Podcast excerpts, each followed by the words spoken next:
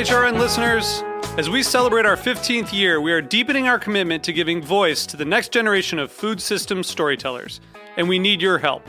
Our internship and fellowship programs help activate new possibilities for underrepresented and underestimated young people through experiential journalism, audio engineering, and production training. Through these unique programs, HRN helps food equity stewards build essential workforce readiness skills that expand their potential and foster economic mobility. Please consider supporting these critical programs.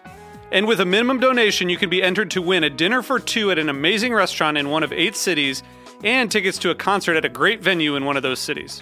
We have incredible partners across the country who have donated, as they also share our passion for helping to educate the next generation of food systems storytellers. Check out heritageradionetwork.org slash 15 to donate and enter to win today. That's heritageradionetwork.org slash 15 to donate and enter to win today. And make sure you donate before March 31st. Thank you. You're listening to Heritage Radio Network. HRN is food radio supported by you. Learn more at heritageradionetwork.org. This episode is brought to you by 818 Tequila, handcrafted, expert approved with over 20 international blind tasting awards. 818 Tequila, imported by 818 Spirits, Manhasset, New York, 40% alcohol by volume. Drink responsibly. Today's program is brought to you by Korin, a supplier of Japanese chef knives and restaurant supplies. For more information, visit Korin.com.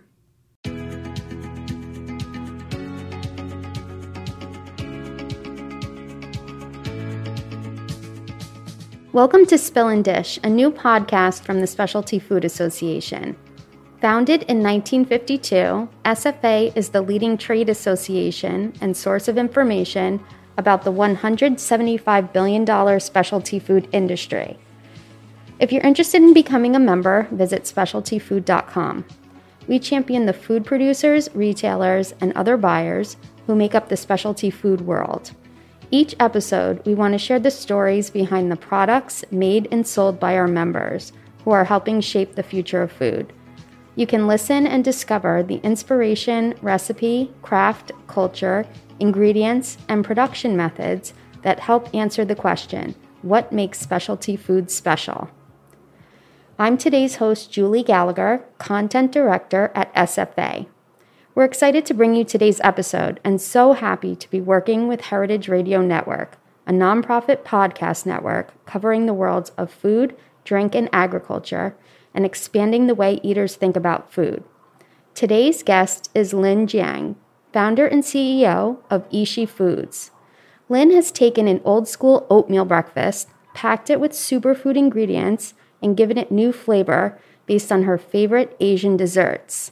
Lin, I love that these convenient breakfasts are based on a traditional Chinese dessert that you consumed at breakfast time as a child. Can you tell me about that? Yeah, absolutely. So I grew up in a really beautiful uh, little coastal town in China called Qingdao. We're known for our beer and brewery.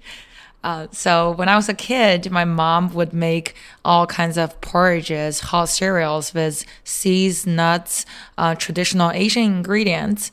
Um, and uh, I would eat that for breakfast. And every day when I get back home from school, uh, it, my mom had some really creative recipes. And one of my favorite recipes of hers is black sesame cereal and uh, she uses black sesame, uh, black soybean, walnut, almond, all kinds of seeds and nuts combined with rice.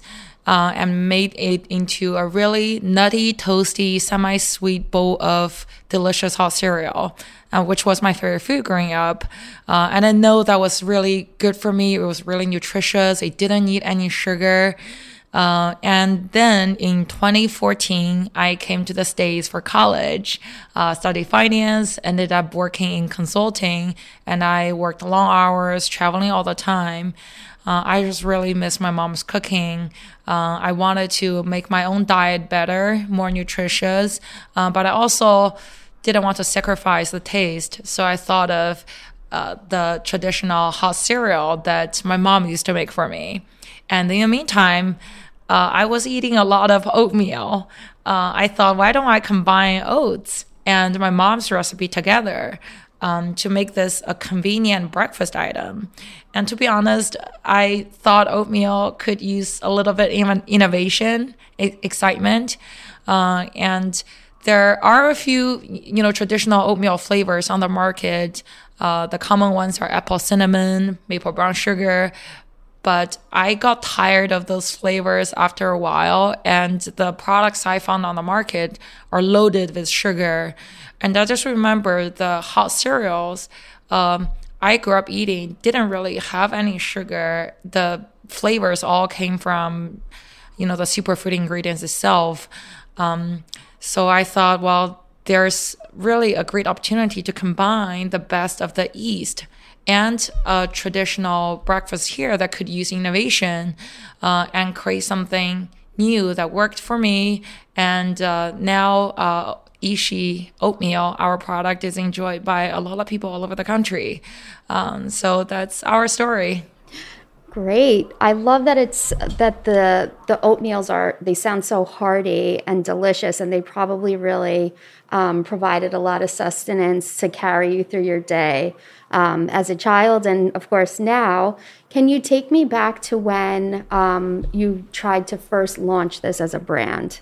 Yeah, so that was 2019. Okay. Uh, when spring 2019, when I just moved from Boston to Chicago to start my MBA program at uh, University of Chicago, mm-hmm. uh, Booth Business School.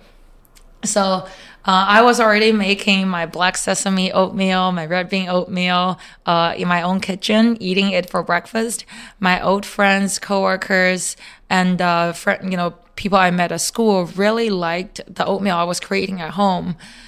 So they encouraged me to commercialize the recipes. Um, at that time, I was a student. I was I only spent four or five years in the states. Mm-hmm. Really didn't know much about CPG industry or how how to launch a, a food company or a company at all. So I started uh, googling about everything, uh-huh. um, and uh, then I found out, okay, I need to get a food manager's license and find a, find a commercial kitchen to make recipes and sell it in uh, for commercial uses. So I did all that and uh, then called a lot of local grocery stores, farmers market, uh, yoga studios to get a demo table. I wanted to see if other people, you know, if you know uh, people that's not my friends will enjoy these recipes, will right. really like these flavors. So I did over 50 demos in the first year, almost a demo every week. Okay. Um, and uh, I would just provide people uh, a sample and get feedback. And then I was selling products online, handmade products online. So very quickly, I got a lot of great feedback. I knew there was an interest, and we were selling really well online as well, and got a lot of organic traction through word of mouth. Um, so that was the that was the very first year of testing, learning, gauging interest in the market, which uh, set a really great foundation for us later on to launch the brand. Okay. And then did you secure funding during this time? You were still going to school at this time, right? Yeah. Um, so at that time, I didn't know anything about fundraising. I was using the uh, part of my student loan, the living portion, for uh, the for my R and D and uh, demo tables. Usually they're really cheap, or I try to get as many free tables as possible.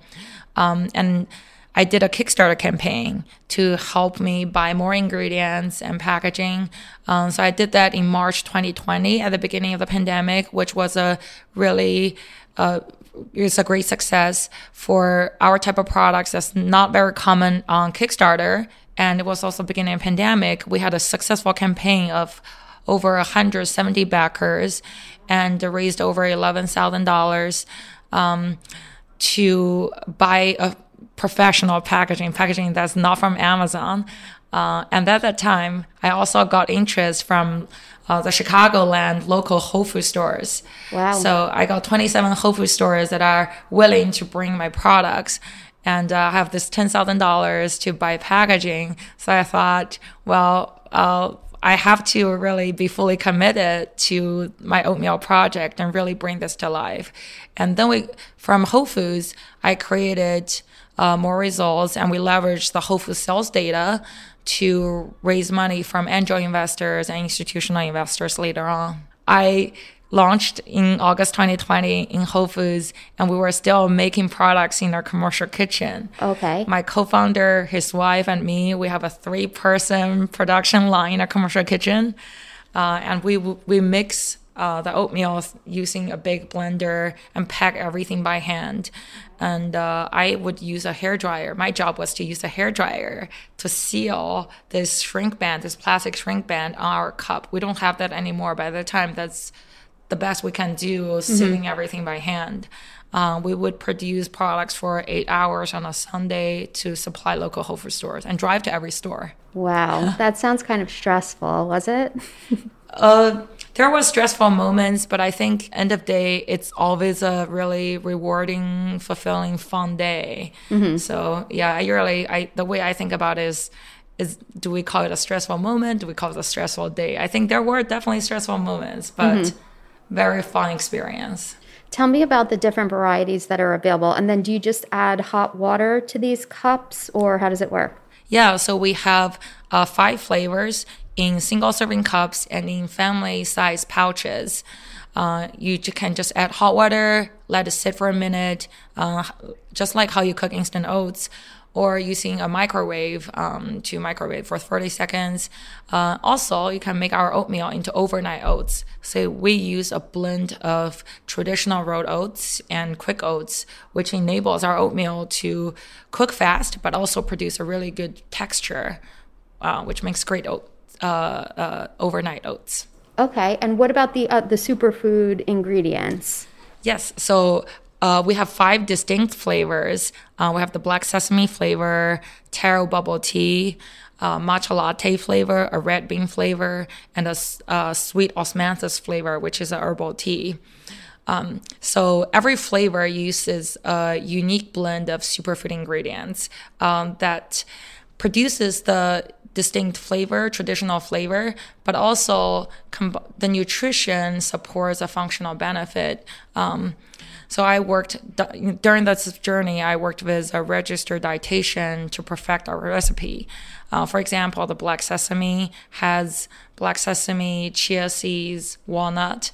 Um, the taro bubble tea has 100% organic pure taro. That's really, really hard to find in any stores or any taro flavor products on the market.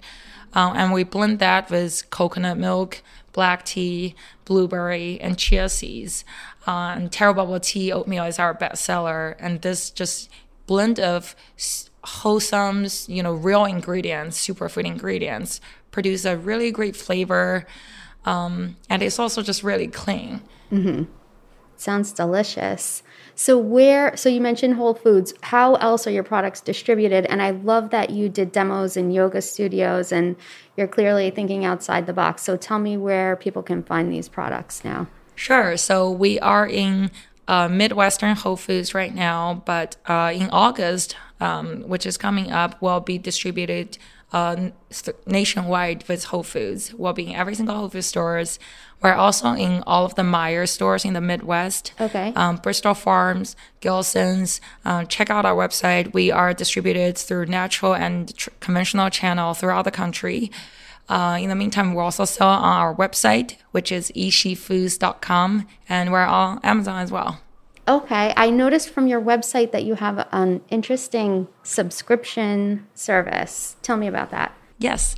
Uh, so what we noticed from uh, the first year is uh, we have a really great loyal customer base and really high repeat purchase rate. Um, I think a few uh, factors explains it. Uh, one is oatmeal is a habitual food. Uh, so people that eat oatmeal really like to eat it um, very often. Um, two, the flavors we have, um, you know, we have five unique, distinct flavors. Uh, you can have one flavor every day for five days without repeating it. Uh, also, the, all of our products are uh, sugar free, so we sweeten it with organic stevia. Mm-hmm. Um, so nutrition wise, it works for uh, just a larger audience diet.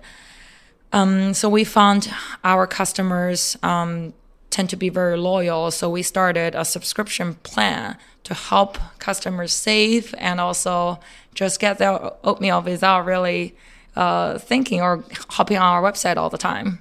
Okay. So th- can they mix and match the different varieties? Oh, yeah, absolutely. So we have different bundles uh, or you can do single flavor as well. Okay. And talk to me a little bit about um, any supply chain issues you may have encountered. I think there was an oat shortage happening. Can you tell me about how that affected your business? Yes, there is a global, there was a well, there still is a global oat shortage um, because of a, it started with a drought in Canada last year. And very quickly, all the biggest oat suppliers across the globe uh, are running out of oats. One of our suppliers told us uh, just yesterday that their oats were completely reserved for the ni- next year. Oh my gosh. Yeah, they ran. They don't even have any oats left for next year. Um, so we experienced the oat shortage. Um, so the way our team tackled it was our our entire team, including sales, including marketing, everyone started reaching out to oat suppliers, and we got you know, a pallet of oats here, a pallet of oats there from Canada, from Wyoming, and we were looking at Chile suppliers. Um, so the entire team helped uh, the company find a few oat suppliers to get through the really the worst time during the pandemic. And now we have established relationships with one of the biggest oat suppliers, and we have quite a few in the pipeline. Uh, so we are also trying to just stock up in general because we're growing really quickly, and uh, it's hard to say that you know if we would grow beyond our forecast next year. So our supply chain team is working hard to stock up. We already secured our oats for next year already. Okay. So now, yeah, we are. Uh, on the other side of the, the supply chain issue, but it's still critical. So our team is uh, checking with our suppliers uh, on a weekly basis. Okay, and you're working with a co-packer now. Right? Yeah. Um, that was part of the supply chain challenges too, because a lot of co-packers had labor, labor issues uh, and also had scheduling issues during the pandemic. Um, so we started with one co-packer. Um, but uh, then they run into production planning issues and labor shortages. So we just finished onboarding a second co-packer, which is a lot larger, and we are at a stage where we're ready for their volume. Uh, we're even looking at a third co-packer um, to potentially onboard later this year. Um, so uh, this leads to uh, a priority, business priority this year for me, which is to establish operational processes and robust supply chain for us to scale next year. Okay. And now you have the volume now that you're going to be supplying all of the Whole Foods stores to work with that. Um, yes, absolutely. Larger co-packer. That's great. Um, have you done in-store sampling before? We have not. So we kind of launched in the middle of the pandemic, um, but the in-store sampling demos just started again. So Whole Foods has started their demos, uh, I believe, uh, last year, uh, last fall. Um, so this year, as we launch global, we're looking to start demoing again. Uh, so I think we have a a round of demos scheduled for Whole Foods in October. So I'm, I'm going to go to every region for the first demo. I'm super excited to go back to store and start talking to a customer and share the products. Great. And how did you do it? How did you expand distribution through Whole Foods nationwide? So for Whole Foods, we uh, leveraged our local sales data um, to tell a good story. So we, we started in Chicagoland Whole Foods um, for an Asian inspired oatmeal product. A lot of people would probably think, oh, you want to start the brand in California or in New York. But the company is based in Chicago. That's the store that I walked into during the pandemic. So we started there. Um, but we did really well. So the buyer uh, believe, really believe that we could uh, do even much better if we go nationwide. Um, so that's kind of the story, the success story we have building Whole Foods. Uh, and also the shows like Fancy Food and also um, the other shows really help us connect with the buyer face to face. I really find a lot of value from these in person meetings where we can sh- I can tell my brand story to a buyer and uh, have them try our products at the booth. Uh, so uh, all of these things really help with sales. Yeah. Yeah. And what's something that you know now that you wish you would have known back when you first embarked on this journey? I think uh, maybe maybe the biggest thing is uh, operation, supply chain. So when we first started uh, working with a co-packer, we only found one. I wish we found two because very quickly, you know, when the one co-packer ran into issues, there's really nothing my team can do. We have to wait for the co-packer. So we're being we were out of stock for a while during the pandemic. Um, but the good news is we learned our lesson and we have onboarded more co-packer. And uh, uh, going forward, I you know we are really excited to really grow our supply chain. Okay. So we're almost out of time, but before you go, we'd like for you to participate in our final segment. It's called Take Five, where we pose five questions to our guest. But first, let's pause for a break.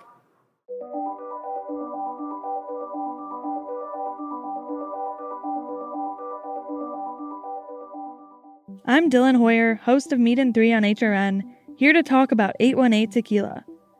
818 creates their tequila using traditional methods at a family owned and operated distillery in Jalisco, Mexico.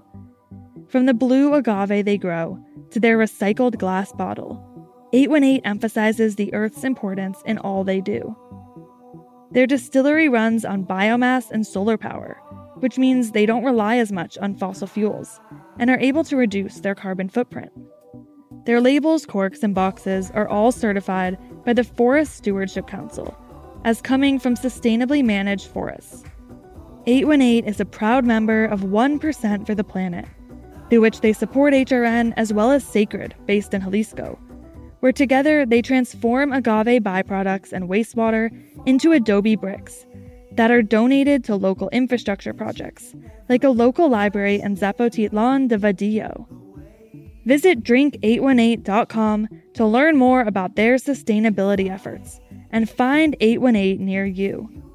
818 Tequila, imported by 818 Spirits, Manhasset, New York, 40% alcohol by volume. Drink responsibly.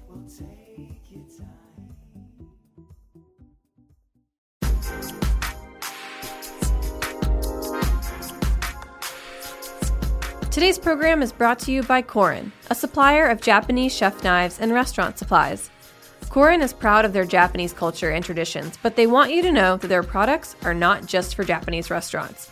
Their knives and tableware bring out the best qualities of food from every culture and fit into every restaurant from French to Pan Asian to American. And that is why they're located in New York City, where people from every country in the world come to eat. Korin's Tribeca showroom is home to the most extensive collection of Japanese chef knives in the world, including Japan. Stop by to view their exquisitely designed tableware and the rarest natural sharpening stones.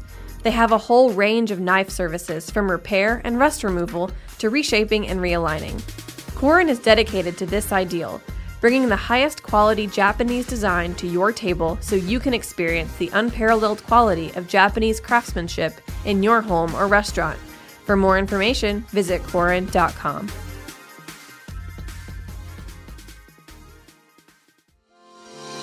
Hi, I'm Caity Moseman Wadler, Executive Director of HRN. HRN is dedicated to amplifying voices from all across our food system. Today, I'm asking listeners to take part in our summer membership drive by helping sustain our mission to expand the way eaters think about food. As a thank you for this tax deductible donation, you can receive some great HRN swag, including the HRN cap, wine carrier, or a special spice set from Burlap and Barrel. By becoming a member, you'll play an essential role in keeping nonprofit food radio on the air. Go to heritageradionetwork.org slash donate to become a member today. Thank you for your support. Okay, here are your five questions for our final segment, Take Five. What's your favorite thing about the specialty food industry? I love the innovation. There's always so much innovation going on in every category. Uh, and the innovation is driven by consumer trends. So it's just exciting and it's what consumers are looking for. And what do you like most about being a Specialty Food Association member? My favorite thing has to be the fancy food shows. Uh, so we're at the Summer Fancy Food Show, and there's just so much energy here.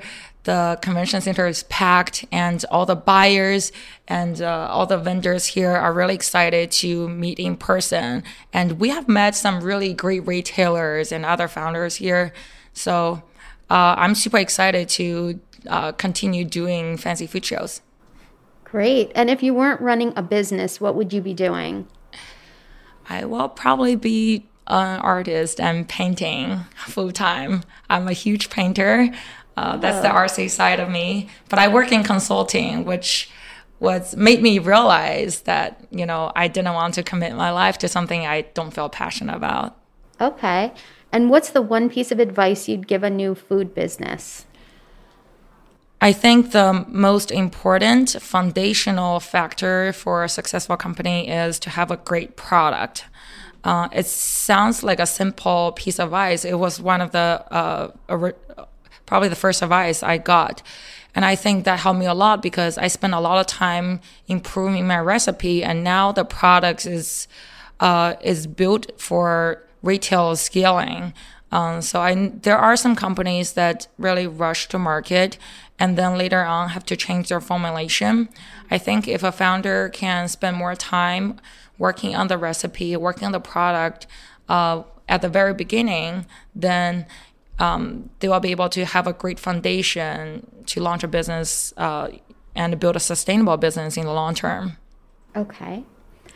A big thank you to Lin Jiang for joining us today. You can find out more about this show at specialtyfood.com and heritageradionetwork.org. And remember to follow wherever you get your podcasts. Come back often to get to know the people who are shaping the future of food. Special thanks to Lin and to Heritage Radio Network, the world's pioneer food radio station. This is Spill and Dish, a Specialty Food Association podcast.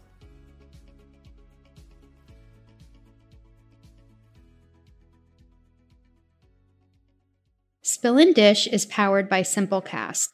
Thanks for listening to Heritage Radio Network, food radio supported by you. Keep in touch at heritageradionetwork.org slash subscribe.